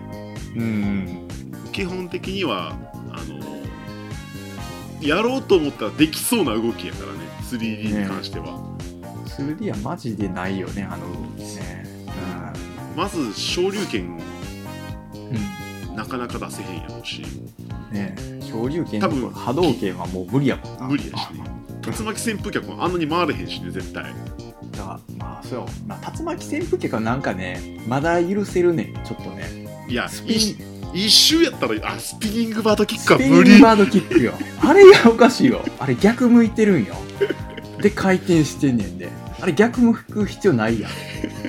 浮力どうなってんの浮力だから足がプロペラとかやったらさあのちゃんと飛ぶわとかわかるやんそこがもうちょっと理解できてない頭がなんか地面についてるとかやったらまだわからんでもないけどさ違う手でがしょ、ねあれ手が地面について回ってるとかやったらまだ確かにねねえ不思議よね、まあまあブランカちゃんはね電気放ったりできるしねそうねで今回の JP さんもようわからへんサイコパワーとか使うけどサイコパワーって何なんて思うけどねあサれイコパワーはまあベガ様の力やからねうんそこもようわからへんね、うん、あれでしょなんか洗脳できるとかいうパワーあるらしいですよねサイコパワーってねああそうなんやうんなんか洗脳できるんやったらそれ格闘中に使ったらいいんじゃないですかって思うんだけどねうんだからあれなんですよねだからベガ様があのキャミーを洗脳していったの確かサイコパワーやったあとあ思なるほどなるほどうんああのちゃんとしっかりした卒マニアの人から聞いたらあのちょっと違うかもしれんけどねいやお前ら何喋ってんねんって言われるかもしれんけどね、確かにもう知らんねけどねもうそこら辺はねあのぼんやり聞いていただそけうれそばうねそうそうそんなにきっちり詰めてから喋ってるわけじゃないからね、そうそうそうなんか適当にネット調べてちらっと見たらあの、ね、調べたらええかもしれんけどね、うん、身長は調べるけどそこら辺はちょっと調べるそう調べへんかっていうねうん 気になることだけ調べるっていそううね気になることだけね急に身長だけは調べ るっていうスタンスでいいんですかこれあの先からずっとスト6の話ばっかりねそうやしててね1時間経ったね一応ねもうスト6回でいいんかなこれうまあ他のも喋っとこぶ喋っとく、ん、うん、どうするあの別のタイミングにしとくもうこのままスト6のワールドツアーとか話してもええよそうそうしようかスト6にしようかスト6せっかくやってるしねうんあそうそうワールドツアーちゃんとやったあ一応ねクリアはしたよ、うん、あれまあ言ってみた、まあ、ゲーム的にどうすかねあの楽しかったっすか楽しかワーっルドツアーたねう、ん、で特にね格ゲーほんまに初めての人はねうん、ワールドツアーすごいチュートリアルとしてはいいと思う、うんうんあのいいよねうんゼロからちゃんと教えてくれるからうんもうほんまに攻撃の出し方からガードの仕方ジャンプの仕方っていうもう基礎の基礎から教えてくれるからすごいあのなんていうの格ゲー初めてやりますっていう人でも楽しめるコンテンツやと思うあれはあなんていうかねあの格ゲーの一番のつまずきって多分負け続けることやと思うねんけど、うんうん、うん、ワールドツアーって基本的にはまあ雑魚ばっかと戦うんでねそうやねあのまあ言ってみたら爽快感は得られるんですよねうんでレベルっていうのがあるからねうんあの強い敵でちょっとこいつ勝てへんなって思ってもレベル上げてうんいくと結構勝てるようにはなるからねえ RPG っぽいところもあるしそうなんか正味ねあのレベルを上げないと勝てへんよね逆にね、レベル低いまま勝つのは結構厳しいねうん、だいぶあの長期戦ならへんあのレベル低いままさっきさっき言ってたらなるなんかコン全ボぶ然ち減らへん込んでもえなんかちょっとだけしか減ってないみたいなあそうと十何回コンボぶち込まな無理やわとかなってくるからね、うん、そこら辺のバランスがちょっとあれやったね RPG 的やったよねうんうんうんあでもあれよねあのキャラクター作れるの楽しかったねちょっとそうねうんキャラクター自分の好きな見た目のキャラクターにしてしかもあの技もいろんな師匠から教えてもらったいろんな技をこそうそううミックスしてうんちゃんぽんキャラが作れるからねでまたあれですよあのワンボタンのクラシックあのモダンかモダンスタイルできるんでね、できるできるワンワンボタンでスクリューパイルドライバー決めれるってなったらちょっと楽しかったもんそうそうそう突進系の技ガンガン打ってって相手が固まったらスクリューパイルドライバーみたいなのやり続けてたらほぼ最後までいけたし ねうんあのダルシムのヨガテレポートして相手の目の前に行ってスクリューするのが楽しかったそやねそんないきなり目の前に現れてスクリューされたらされた方もたまったもんたまったもんちゃうやろうんでもなんか不思議な世界観よねあれね、ううん、なんかあの敵キャラみんななんか変な段ボール箱買おうってかぶっててそうそうそうそうあれなんなんかなってちょっと思ってね。うん。いや、格ゲーって格闘するんやったらさ、あの、視界防いだらあかんやん。うんうんでも、段ボール箱を、あの、入ってかぶせただけやん。うんうんちょっと動いたらもう視界ないはずなんよね。いやーもしかしたらきっちり頭に固定してあるかもしれない固定式 あの段ボール。あの中にヘルメットみたいなんでこう顎ひもキュッて締め て段ボールがずれへんようにうまいことしとるかもしれなもう段ボールへのこだわりがえ ぐい。い そこまでして段ボールかぶりたいかっていうやつやねあ、でも、確かにね、段ボールにもなんかいろいろ、あの、ペイントしたりとかしてね、こだわりあったよね。うんうんうんうん、やっぱこだわりあるんですよあ彼らすごかったねあーあと何やったっけあとねあれやねあのカプコンのねあのネタがいっぱい仕込んであって面白かったねあーあったあったあの歯がマイク歯がっすようんフねァイナルファイトですよねえなんか何やったっけ初めの方か序盤で進んでた途中になんかファイナルファイトできるあの形式の球体が道端に落ちててうんうんうんちょっとプレイできてあこんなんあったわって思ったらそのファイナルファイトに出てくる敵キャラが後々いっぱい出てくるっていねそうあれも面白いよね面白いねうんちゃんとあのカプコンの IP をあの利用し尽くしてるっていうのがいいよねうんでもなんかね知らんキャラちょこちょこ出てきていてああーちゃんあの知ってるあのロベルト・宮本やったっけあれね俺も分からへんねんなあいつなんやほんまにおうまあまあ強かったぞ強かっためっちゃ刀振り回してくるやつやろうんマジでちょっとごめん今調べるロベルト・宮本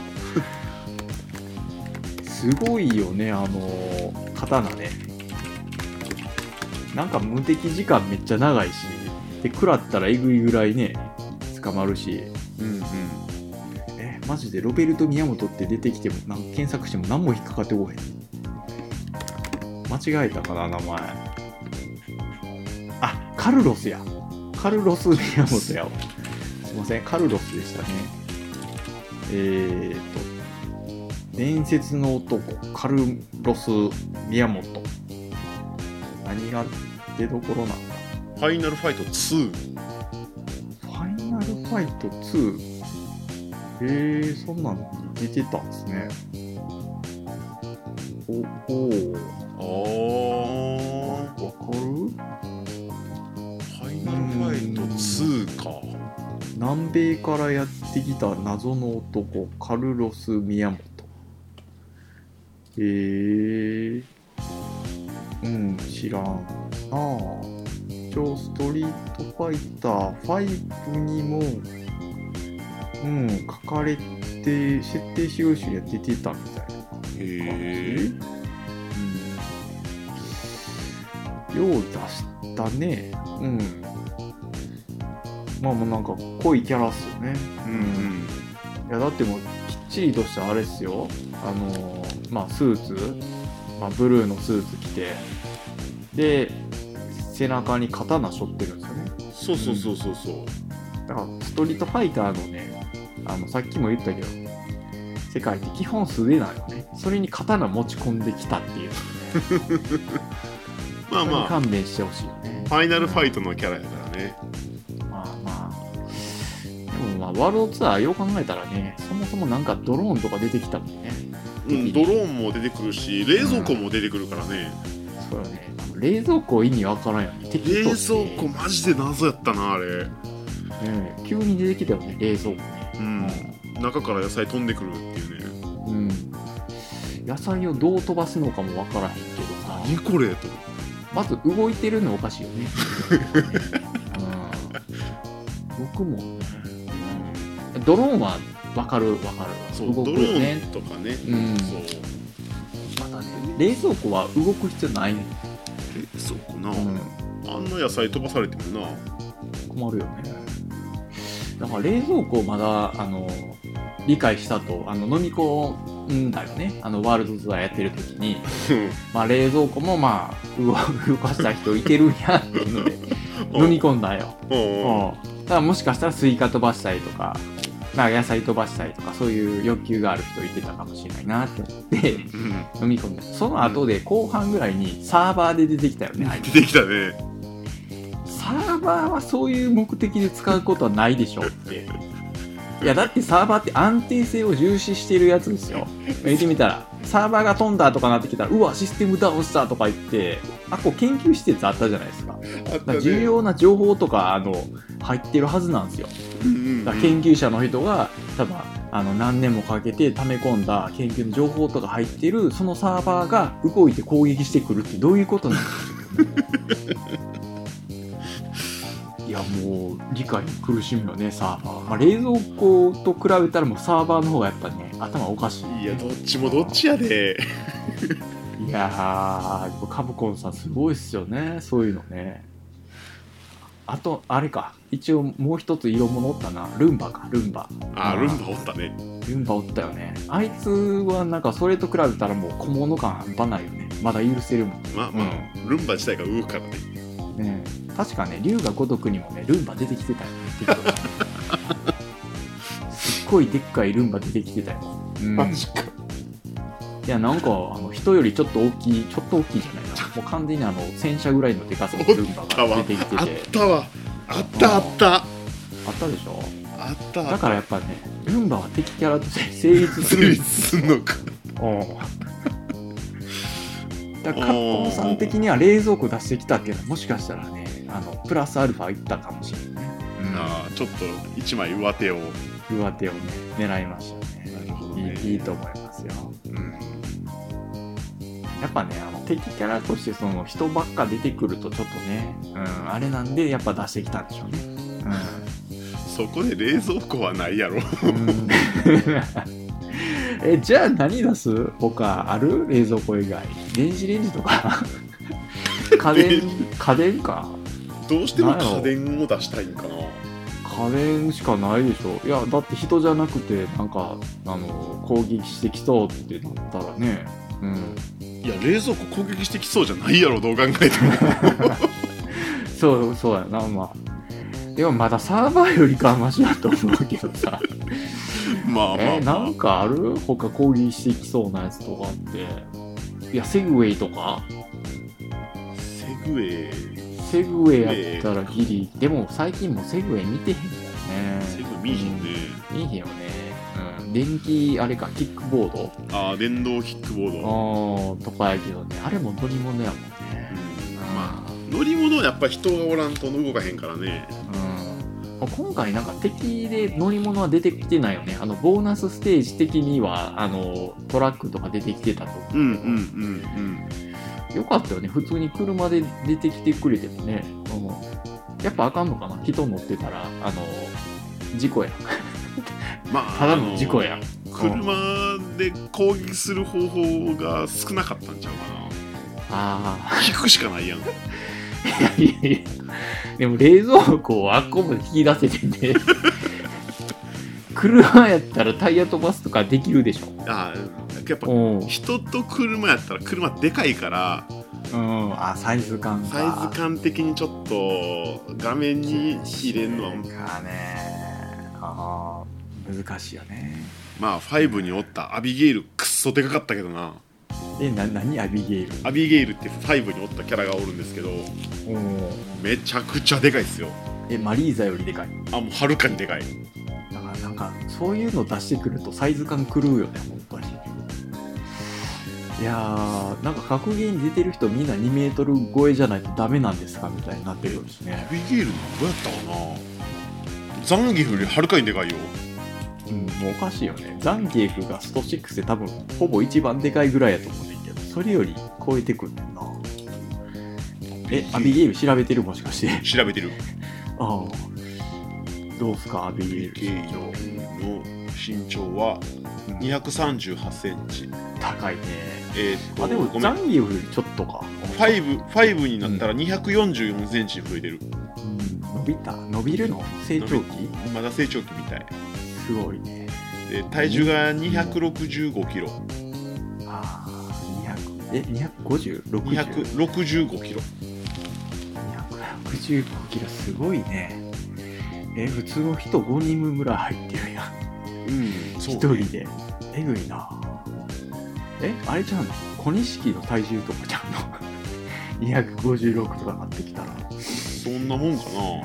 ごいなえなんかそういうなると小錦も すごいってなるけどねでうんもほら小錦さんとかは色お肉がついてるけどこいつ全部筋肉やからすごいよねどうなんやろうな小錦さん筋肉やったらそういうストリートファイター出てもおかしくないぐらいになる んかな待て待てエドモンとホンダはどうなんあの力士的に力士的にはあれやであのちょっと調べようか身長185137キロうん力士的にはそんななんかあれよね普通よねうん、でもあいえホンダってうん実は大関かなんかちゃうかったっけあなんかあれちゃうかったっけあのあんまなんか強すぎてやらかしてあの波紋というかもうお相撲業界はどっか行ってってなったんちゃうかったっけ、そんなんやったっけなうん、一応なんか実力は横綱級っていうのが今見てるページには載ってあるけどうんはいじゃあちょっと白鵬の身長だった なんなんあの身長と体重にやたらあの細かいよね今なんかえっ、と、白鵬さん、えー身長192、体重155なんでね、ああ、えーやっぱエドモンドよりもね、やっぱ一回り強い大ですねきいねうん、やっぱね白鵬さんはねあの最強の横綱なんでね多分エドモンドより強いんじゃないですかね、うんまあエドモンド・ホンダはね横綱級であって、横綱とは言ってへんからねそうそうそうまあ言うてもちゃんこ鍋の店員で すからね、うん、ちゃんこ鍋屋さんのねそうねて一応店長がね、うんうんうんまあ、あくまで店長がね、うん、でもなんやろねこのエドモンドホンダのねあのメイクうんうんうんこれうんあの歌舞伎の熊取やね、うんなんですけどねこれは何を持ってやろうとしたのかなやっぱ日本キャラをこううん出そうとしたんちゃうかなまあ、確かにあの力士が そのまま一つで出てたらちょっとねうんってなるもんねあのちゃんとあの大いちょうであのしっかりとしたあの土俵に入るあの、えー曲げじゃないわ何やったっけしめ縄じゃない わ出て出こない回し松屋先生じゃ回しやしめ縄じゃないね締めな回し ねもう回しね、うん、 回しね回しで出てたらちょっと世界観ぶち壊しやからねうん、うんだからあれも竜もほぼぶち壊しやったよねだからあれ鉢巻きしてるからギリ許されてるけどほぼあのただの柔道着やもんねまあまあ、まあ、袖ないけどなねえそれなあそこかやっぱそういうところよねちょっとだけあの味出すやつねうんうんだからそういうところでエドモンドさんはあのちゃんと熊取りして回し前回しを外してあれ何あのデカパンデカパンなんかなデカパンよねああみたいなの履いてましたよね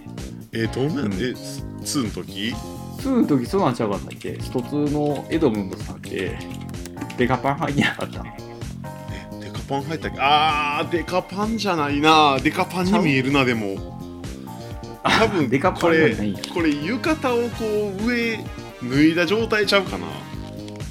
ああそうやったやああうんまあそっか浴衣か、まあ、浴衣でもおかしいけどうんほらお相撲さんってこうオフの時は浴衣着てはるからああ着てる着てるうんなんか確かに着てたと思うわそれをこう上をこうバッとこう下に下ろした状態なんちゃうかなこれうーんそうなんやでも、うん、ずっとデカパンやとデカもう色デカパンや全部パン確かに青のストライプやからデカパンに見えるなやばいよね、うん、大丈夫あの今聞いてる人ほとんどが、まあ、ある程度の年いってるからデカパンって言っても分かるけどさこれもし女子高生とかが聞いてみデカパンってなんやろって分からんやろななあまあお大そ丈夫松くんにねそういうキャラいてたあおそ松さんがあるから分かる人あ分かるかもそうかおそ松そさうんか出てた大丈夫おそ松さんにデカパン出てるか確認しとくまあいいやろいいやいいやろ大丈多夫分多分そんな若い子聞いてへんから出てます出てんねん大丈夫です大出て丈ます夫出てますあはいあ分かる分かるわかりますわかります。はい。まあまあ、あの、あれですよね。あの、ストリートファイター6の、あの、エドムンドさんは、デカパンじゃないです。ちゃんとあうの、んちゃんリアルにね、そうそうそう、うんあの浴衣着てはるからねぽいやつになってるんでね。やっぱ著作権的に NG あったかもしれない。あれれデデカカパパンだからンねって俺初めて聞いたぞいやー、でもあれ思ってる人いてると思うよ。おるんかうんなはい。まあ、同じ、あの、私もデカパンって思った人は、あの、ハッシュタグゲードンでね、私も持ってましたってつぶやいていただい て、はい。共感させていただきます。えマジで自分だけやったらちょっとショッ クやなまあまああの一致してると思うねんけどそうかなデカパンで、うん、色合いもいい感ーまあ、じです、確かに言われるとすごい納得感はあんねんけどな、あるでしょあるあるあるあるうんはいそうか何の話やったデカパン一体何のワ話しールとんねんドワールこドツアーの話してるはずやってんけれどワールドツアーの話ねなそうやね、うん、いやだからワールドワワールールドドツツアーの話やとえね、一個ねやってめっちゃ思ったのはねアーうんこれケルナグールやなって思ったっていうねケルナグールちょっと説明してもらっていい何ケルナグールファミコンのゲームなんですけどねケルナグールフ今日は調べることいっぱいやな、いっぱいやなケルナグケルナグっていうゲームがあってねうんあのー、やることは RPG のマップみたいなんでうん歩いてって敵とエンカウントするとうんうん格ゲーが始まるんですよほーあーうんなんかあれやね見たことないけどちょっとスーパーチャイニーズワールドみたいあなすまあまあまあまあまあ感じのキャキャラクターはキャラクターうんうんまあカンフーだけやけどね一致してるのは まあまあまあへでえまあ最初あのパンチしかで突きしかできんねんけどうんそのいろいろ修行してうんあのジャンプを覚えたり、うんまあ、最初ジャンプもできんですようんしゃがむのもできんですよケルナグールケルナグールケルナグールっていう蹴りもできんですからね最初、うん最初パンマジでパンチだけそこはもうちょっとね、うんそこは初めからできるようにしといてもらわないいやとそれであのいろんなしあの、うんあれに修行してもらって教えてもらって技を増やして、ああはいはいはい、お城のところにお城の王様のところ行って、そのお月の抱え、うんお抱えの剣士剣士っていうか剣法家と戦ってうんこう行くっていうゲームなんですけどねうん確かにそのえその師匠に何か技を教えてもらうっていうあたりがあれがワールドツアー感かうんやしその敵とエンカウントして格ゲーするっていうところとか、あー確かにエンカウントをしてからの格ゲーよね、うん今回のあのワールドツアーもねそうそうそう、めっちゃケルナグールやなと思って、うんうんまあ、ケルナグールと違うところって言ったらまあうんあのケルナグールは最初スタートして何したらいいかわからんまま畑を歩いてると百姓のおっさんに怒られて、喧嘩売られてボコボコにされるっていうあー思い出しかないんやけど俺は 百姓のおっさんくっそ強いねそういうのあるよね。あの、初めの敵とかね、やたら強いやつそうねそう。そうそうそうもう明らかな雑魚の見た目してるけど、システム知らんこっちからしたらえらい強敵なやつね。 こっちパンチしかできんのになんか普通に飛んでくるとかねあるからねうんまだまだ全然覚えてないのに。覚えてへん覚えてへんとかねまあまあケルナグールはええねうん いやでもワールドツアーの初めのあのマリーザも鬼強かったよ。うんなんかあこっちもあんまりなんかゲーム慣れてないレベルもそんなに高くない状態で挑むとほぼほぼ負けイベントちゃうかなって思うぐらいね強かったからね。うんあ今回のワールドツアーってあれやったっけ師匠戦は別にあの負けても進む感じそうそうそうそうう負けても確か進むはずねもう片付きないよね結構ね、結構強いかな、後半ぐらいになったらなんか無理やりはめたりとかで勝ったりしてたけどさまあ、多分技が揃ってへん状況やと多分ちょっときついかもしれんね、きつかったよあーあれよねこっちもなんかワールドツアーやっててねあのジャスティス学園を少し思い出したんよねジャス学ジャス学園知ってるしてるよあーなんかねあの技をこうまあジャスティス学園も確かねあのエディットができてうんうんんであのいろんなあのゲームのキャラクター出てくるやつにあの仲良くなってみたいなやつあるからね、だねあうんうんまあ、技はそこまで細かくあのエディットできなかったと思うけどねでもそれでもある程度はねできたと思うなうんうんなんかね、まあスト6のあ何やったっけドライブやったっけうんうんあのドライブあ L1 押すやつあるやんうんうんうんあれ押したらなんか一定時間無敵になってあの相手をあの殴ってあの有利取れるみたいなやつあるやん、んあれがはいあのジャスティス学園のあの、ね、愛と友情の2プラスと一緒なんよあシステムがねったねうんあれもあれよなんか2ボタンで一瞬無敵になってであのひ超筆みたいなのを相手に当てることができるやつやけどうんうんほぼ一緒よね、うんあの2プラトン出したの見てからこっちも2プラトン出すっていうのとあのドライブをあの打ってからそれ見てドライブ打つみたいなのがああこれまんまやってちょっと思ったうん確かにでもあれできないとダメよね6のねあドライブーイ見ンてパかクらトがええしねドライブインパクトやったうん、ドライブインパクトインパクトは止め方が投げるかうん、うん、 3発攻撃を当てるかそうそうかな3発までは耐えれんのよねうん、なんか頑張って弱弱弱できんのかな突進系のやつの方やったらまあ結構ねいけたりするけどなんか、うんそうキャミーとかああいう軽い系のキャラはなんかパシパシパシパシ止めてくるイメージがあんねんけど、そうそういけるギリギリいける、うん、でもねそうなんよねだからそういう、まあ、ワールドツアーがちょっとねいろんな、まあ、ジャスティス学園感があってねよか ったよあの絆を深めるあたりもねああ絆込めたねうんジャスさんねあるあったあったって思った、うんうんうん同じカプコンやからねまあまあなそうおねなおさらねなおさらうんであれですよスト5にあのジャスティス学園のアキラ出てたんでね出てたね追加で出てたねそういえあばの6でもなんか出してほしいなってちょっとね期待しとるんですよ、どどこのタイミングで何が出るかは分からんからねいやー島津秀夫出してほしいんですよね またまたマニアックなとこをいやー彼いいっすよあのー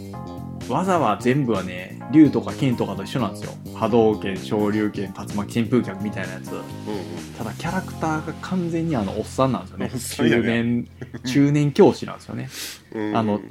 し伝統的なあの七三であの白シャツ着てあの多分革靴でしょうねはい革靴やだろうねあれねでちゃんと眼鏡してねただ肩に肩パッドみたいなのしてるんですよね確かそうやったっけ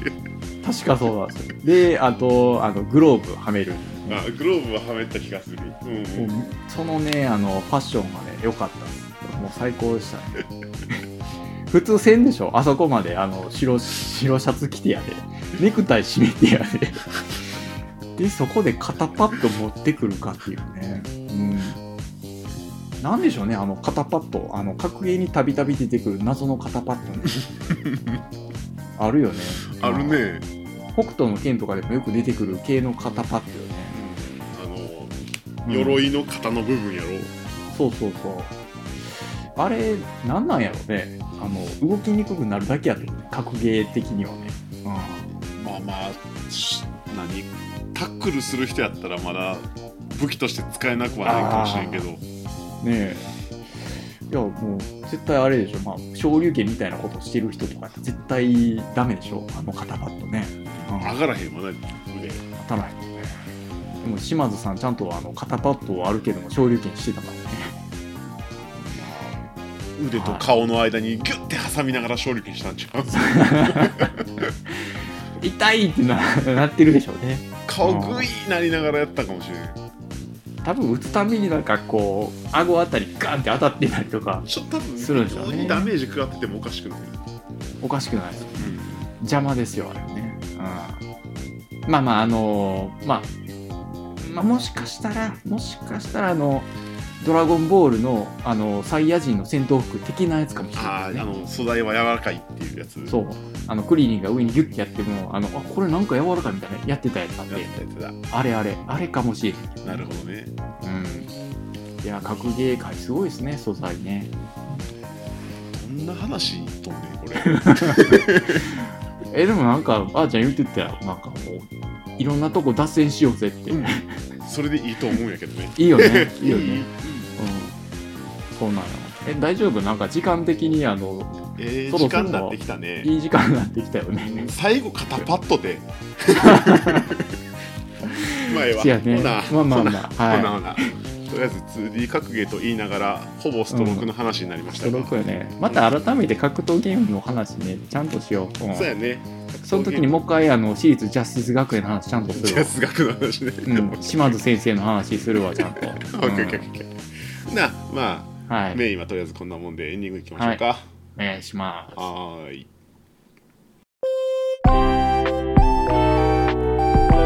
はいエンディングですお疲れさんでしたはいお疲れ様でした。いやほぼストロークやったねはいいや初めね格ゲー話そうっていう話したからあ自分の格ゲーの始まりはこれやったなとかやった格ゲーのリストとかちょっとねあの思い出しがてら作ってたんやけどうんねうんスト6とジャスティス学院しか話してないそうやねあー俺もあのストドツーの時とかストスリの時とかっていうのも考えたし、あのガロデンから KOF みたいな話も考えてたしこうまあまあ 2D をメインで喋ろうかなと思ったんやけど全くしゃない 2D どころかスト6しか話しないですせやね。ねうんまあストリまあ、あの、旬のゲームなんでね。まいあいんじせゃやなねいですかね。言いましたけど暑い時にね喋ってもらったそうらそうそう。うん、もしね、なんかこう、聞いてる人でスト6ね、やりたいねとか、対戦させてやとか言う人いたらね、あの、上級者の人、あーちゃんが全部対戦してくれるいやいやいやいやいやそんなにそんなにやね、まあであものやねりやりたての人はあのならならならが相手させていただきますんで、はい、ぜひ怒られたいド M の人募集してます。一緒にやろうっていう人はねはい、もらえれば一緒にできるんでねうんはい、はいでねというわけでえっ、とさいエンディングでねちょっとね、うん、お便りをねいただいてるんでね、そちらをちょこっといやどうしようかーありがたいっすよありがたいですねまだ始まったばっかりでね、そうなんやっていですたよだけるということまあお便り待ちもありますね、で、はい、お願いします。えーあーちゃんさんならならならさんこんにち どんこんにちは。こんにちどん、えーブラッキー関連関連なら何でも買う人早寝早起きです早早さんですねはいはいはい、さんですね。はポッドキャストた立ち上げおめでとうございます、えーまさかスプラ3からこんな中にまでなっていたとはまたスプラ3やるときは呼んでくださいねポイチャの準備してあります、えー第0回ではお二人のゲーム遍歴について話されていましたねファミコンはほとんど触ったことがなかったので新鮮でしたあの頃からマルチタップ的なものがあったんですね知りませんでしたあと奈良さんが意外とシニカルで毒舌なのがツボでしたいいと思いますもうすぐあれですねアーマードコア6スターフィールドサイバーパンク 2077DLC という、えー夏の、F、SF3 んえ夏の SF 大三角形が見られるわけですがお二人は遊ぶ予定はありますか遊んでください特集回楽しみにしていますさようなら早寝早起きということではい、いただいております。ありがとうございます。なんかね、あんま決めてなかったけど、お便り読んでる最中は、ちゃんと聞いた方がよかった。なんかうん途中でやりや挟んだ方がよかっ俺た。とりあえずうん、読むスタイルでしょうか。あ、オッケーオッケー。読むスタイルでしょうか。ほんとね、スタイルとかね、ぼんやりとしか決めてないから何ね。も決めてんからね。収録中に決めるスタイルやからな。えーと、ブはいラッキー大好そうですき、ね早寝早起きさんですね。はい、本当ブラッキー大好きなんでね、うん、本当にね、怖いんですよね。もう何でもかんでもブラッキー、ブラッキー言う人なんでね、この人。うんいや、なんかツイッターでちょっと画像上がったなとか見たら、大体ブラッキーしか上げてない。もう本当にね、うん、なんでしょうね、病気なんですかね。そういう、なんでしょうね、いじくられたんですかね、脳みそね。わかんないですけどね。まあまあいいっすよね。まあ好きいなやものもうそんだけ好きな。なものがあるっていうのはすごい。はうんいであれなんですよね確かあのスプラ3あのまああーちゃんとならならなでやろうぜみたいなのがきっかけでそうそうそうそう。あれですね。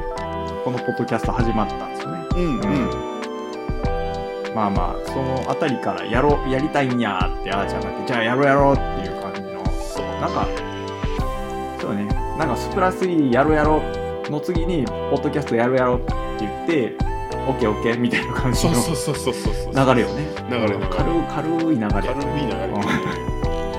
はい、またあのボイチャーの準備してるっていうことでえねえまあぜひね、一緒にやらして、また連絡します。はで、えっ、と、マルチタップの話ですね。してましたね。いうんあったねそういうのあねった。うん。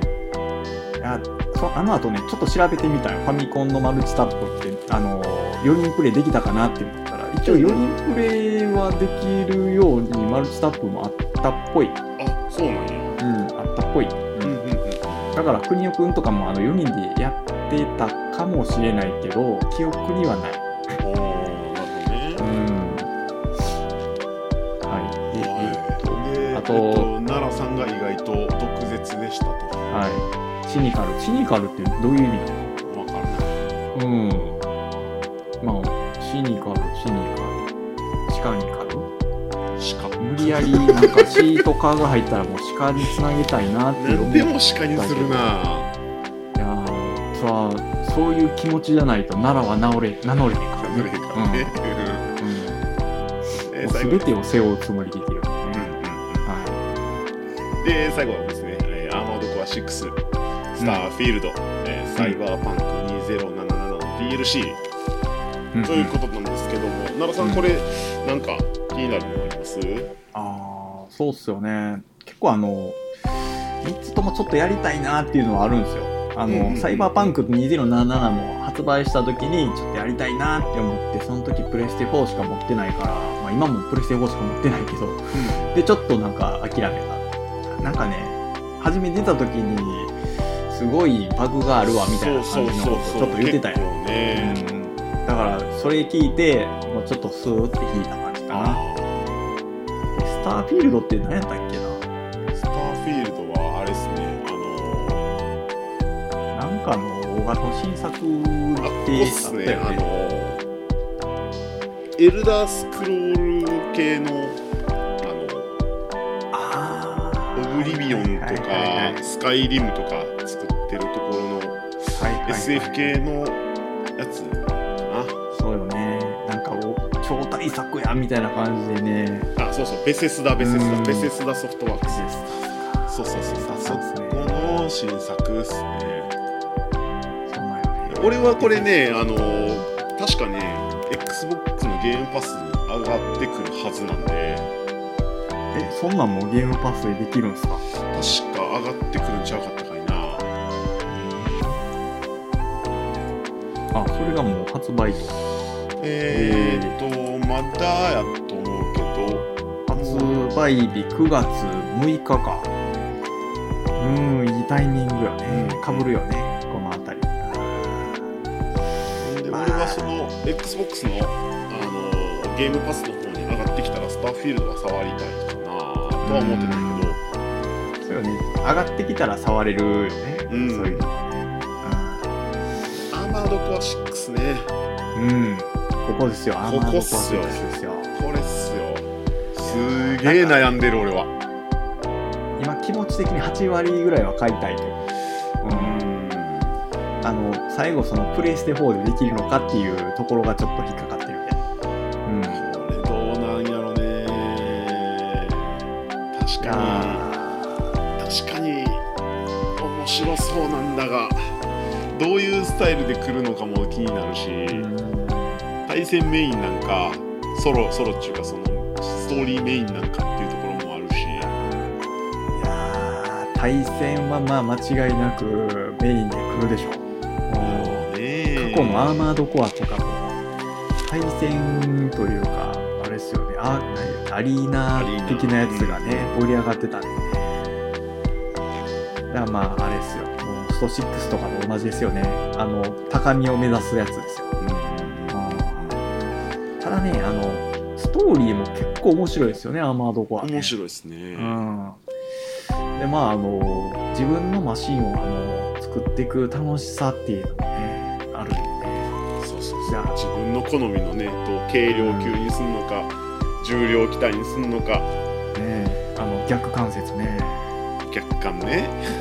えああいうロマンですよねロマンそうこう好みのうロんボットが作れるっていうのそうはなんですいいっすねもうなんかロボットってもう正味あのもうロマンなんですよそうあの本来あのあんなミサイル撃ちまくってたらええやんってなるんですよねあの基本的にね、うロボットってね人型のロボットって現実的に考えると無駄なんですよね無理っす無理っすあんなあんな中に人入れないっす作れる技術と動かす技術があったとしても多分同じ予算で、うんうんあの例えば空やったら戦闘機うん地上やったら戦車の方が絶対こ、あのコスト効率とかいいといいはずなんですよ。そうやしねもうもう遠隔でええやんね戦車もね飛行機もねそうそロボットとかもいらんやんって言うてみたらねえってなるんやけどももうロマンですよねロマンここは、うんもう多分あの言うてみたら超科学かなんかで人が乗ってないと乗っ取られるとかねそういうのあるんでしょうね。であの戦車とかあ戦車はでもあれか足がベルトみたいなやつあるんですね。ああそうねキャタうんキャタあったね立体式の足うんでもまあちょっと乾燥したりとか、まあ言ってみたら手がないとあかんところとかもあるでしょうしね、っていう、まあ複雑な地形が登場しますからね、アーマーとかね。これはちょっと気になる、うん一番うん。気になる。悩む気になりながら悩んでるとこですねうん。い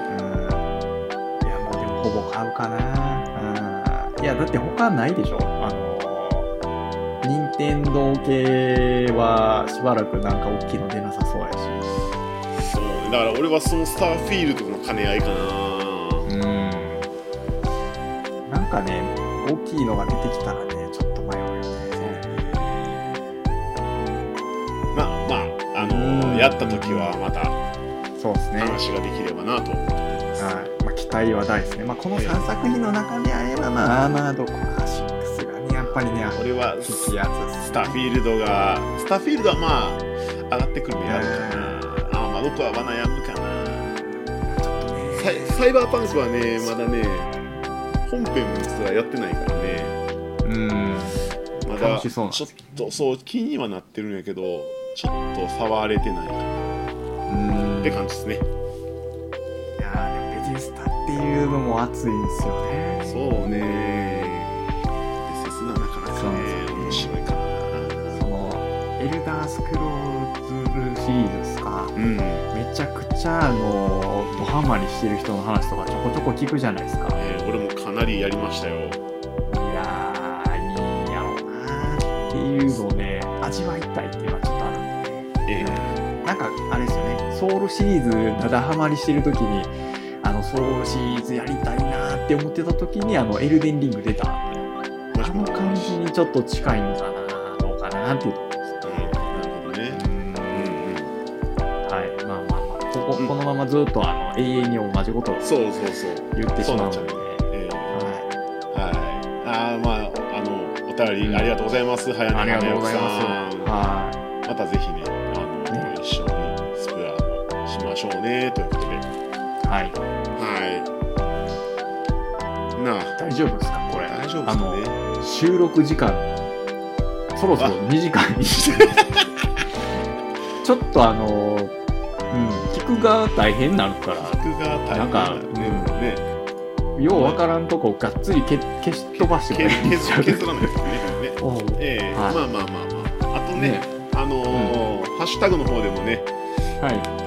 ーいろいろいただいてるんですけども、まあ、こっちちょそっとうですねどうしようかね、お名前だけありがとうございますということで、そえうっ、ですと、ねうんヒロさん、小松菜さん、セリカのゲームチャンネルさんと、はハッシュタグでいただいておりますし、いはいえーあの私がね、あの、あげたよーっていう時に、あうの、コメントをいただいてたんがね、んうんあるんで、えっ、と、シロさんと、うんえっ、と、小枝さんですね、うんうんあの、アンセムナンバーナインのお二人さんに、うんそうなんですありがとうございます。うんありがとうございますまあ、また、あのーはいお便りとか、ハッシュタグとか、DM でも結構です。あ、DM をもらったね。ね DM は、えーっと、ゲームのつまみの、えーレトロさんから、えーはい DM いただいてました。はいはいあのーコラボとかっていう話もね、ちょっと出てましたけどね、うまあまあ、ちょっとね、あのうちらが安定してからっていうことで、またね、ちょっと。安定感ないよねそうなのよ。なんせね、マジで安定感が出るまでもうちょっと待ってくれ。うんまたあマのジでお願いしますというのはうんこちらからも言うかもしれないんでね。はい、ちょっと待ってください。はい、ちょっと待っていただければね。うん。またね、あのほんまに安定感出てくるとね、いろんな人とうんいっぱいね、コラボできればなとは。そうなんですよね。うん。ちょっとレトロさんの、あの、真面目さっていうのかな。あの、しっかりしてはるやん。そうそうそう大丈夫なんか混ぜるのは危険的な感じにならへんかなって心配はしてるけどねレトロさんきっちりコーナー作ってきっちり喋ってっていうスタイルやったはんねんうちらグツグツやで、フリースタイルやからねあの目指すところがね、うん今回もじゃあ格ゲーでって言ってもう2時間喋ってっからね、ねえ本当に編集とか何も気にせず喋ってるけどええんか編集は頑張りますないける適大当丈に適当に切ります と夫頑張ってねはいいうわけでねあのまだまだお便り、えーハッシュタグ DM でも何でもかんでもお待ちしておりますので、よろしくお願いします、よろしくお願いしますなあ今日はこんなもんではいいやなかなかと喋りましたね喋りましたねはい、あの聞いていただいてる方もね結構疲れたと思う何を喋っとんねんこいつらっていう感じだと思うけど、本当にここまで聞いていただいた方はねありがとうございますってよう聞けたなっていちょやっとほん思まうによう聞いてるなと思うけど ね本当ねあのこれに懲りずねあの次の回も聞いていただけると本当にあの次はもうちょっとねあの自重しますので、はいさてどこまで自称できるかな本当に、うん、気持ちは、うん、今のうちに、うん、言っとかないと、えうんはい、頑張りましょうー頑張りましょうはい、うんなあ今日は今回はこれぐらいですかねはいはいお疲れ様でしたお疲れ様でしたまたねー